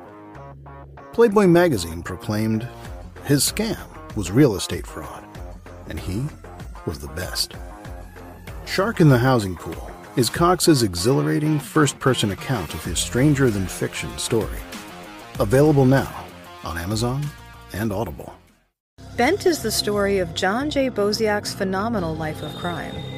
Inked from head to toe, with an addiction to strippers and fast Cadillacs, Boziak was not your typical computer geek. He was, however, one of the most cunning scammers, counterfeiters, identity thieves, and escape artists alive, and a major thorn in the side of the U.S. Secret Service as they fought a war on cybercrime. With a savant like ability to circumvent banking security and stay one step ahead of law enforcement, Boziak made millions of dollars in the international cyber underworld with the help of the Chinese and the Russians. Then, leaving nothing but a John Doe warrant and a cleaned out bank account in his wake, he vanished. Boziak's stranger than fiction tale of ingenious scams and impossible escapes, of brazen run ins with the law and secret desires to straighten out and settle down, makes his story a true crime con game that will keep you guessing. Bent How a homeless teen became one of the cybercrime industry's most prolific counterfeiters. Available now on Amazon and Audible. Buried by the US government and ignored by the national media, this is the story they don't want you to know. When Frank Amodeo met with President George W. Bush at the White House to discuss NATO operations in Afghanistan, no one knew that he'd already embezzled nearly $200 million from the federal government. Money he intended to use to bankroll his plan to take over the world. From Amodeo's global headquarters in the shadow of Florida's Disney World, with a nearly inexhaustible supply of the Internal Revenue Service's funds, Amadeo acquired multiple businesses, amassing a mega conglomerate. Driven by his delusions of world conquest, he negotiated the purchase of a squadron of American fighter jets and the controlling interest in a former Soviet ICBM factory. He began working to build the largest private militia on the planet, over 1 million Africans strong. Simultaneously, Amodeo hired an international black ops force to orchestrate a coup in the Congo while plotting to take over several small Eastern European countries. The most disturbing part of it all is, had the US government not thwarted his plans, he might have just pulled it off. It's insanity. The bizarre, true story of a bipolar megalomaniac's insane plan for total world domination. Available now on Amazon and Audible. Pierre Rossini, in the 1990s, was a 20 something year old Los Angeles based drug trafficker of ecstasy and ice. He and his associates drove luxury European supercars, lived in Beverly Hills penthouses, and dated Playboy models while dodging federal indictments. Then, two FBI officers with the Organized Crime Drug Enforcement Task Force entered the picture. Dirty agents willing to fix cases and identify informants. Suddenly, two of Rossini's associates, confidential informants working with federal law enforcement, were murdered. Everyone pointed to Rossini. As his co defendants prepared for trial, U.S. Attorney Robert Mueller sat down to debrief Rossini at Leavenworth Penitentiary, and another story emerged a tale of FBI corruption and complicity in murder. You see, Pierre Rossini knew something that no one else knew the truth. And Robert Mueller and the federal government have been covering it up to this very day. Devil Exposed. A twisted tale of drug trafficking, corruption, and murder in the City of Angels. Available on Amazon and Audible. Bailout is a psychological true crime thriller that pits a narcissistic conman against an egotistical pathological liar. Marcus Schrenker, the money manager who attempted to fake his own death during the 2008 financial crisis, is about to be released from prison and he's ready to talk. He's ready to tell you the story no one's heard. Schrenker sits down with true crime writer Matthew B. Cox, a fellow inmate serving time for bank fraud. Schrenker lays out the details the disgruntled clients who persecuted him for unanticipated market losses, the affair that ruined his marriage, and the treachery of his scorned wife, the woman who framed him for securities fraud, leaving him no choice but to make a bogus distress call and plunge from his multi million dollar private aircraft in the dead of night. The $11.1 million in life insurance, the missing $1.5 million in gold. The fact is, Schrenker wants you to think he's innocent. The problem is, Cox knows Schrenker's a pathological liar and his story's a fabrication. As Cox subtly coaxes, cajoles, and yes, cons Schrenker into revealing his deceptions, his stranger than fiction life of lies slowly unravels. This is the story Schrenker didn't want you to know. Bailout: The Life and Lies of Marcus Schrenker. Available now on Barnes & Noble, Etsy, and Audible. Matthew B. Cox is a conman, incarcerated in the Federal Bureau of Prisons for a variety of bank fraud related scams. Despite not having a drug problem, Cox inexplicably ends up in the prison's residential drug abuse program, known as RDAP. A drug program in name only. RDAP is an invasive behavior modification therapy specifically designed to correct the cognitive thinking errors associated with criminal behavior. The program is a nonfiction dark comedy which chronicles Cox's side splitting journey. This first person account is a fascinating glimpse at the survivor like atmosphere inside of the government sponsored rehabilitation unit.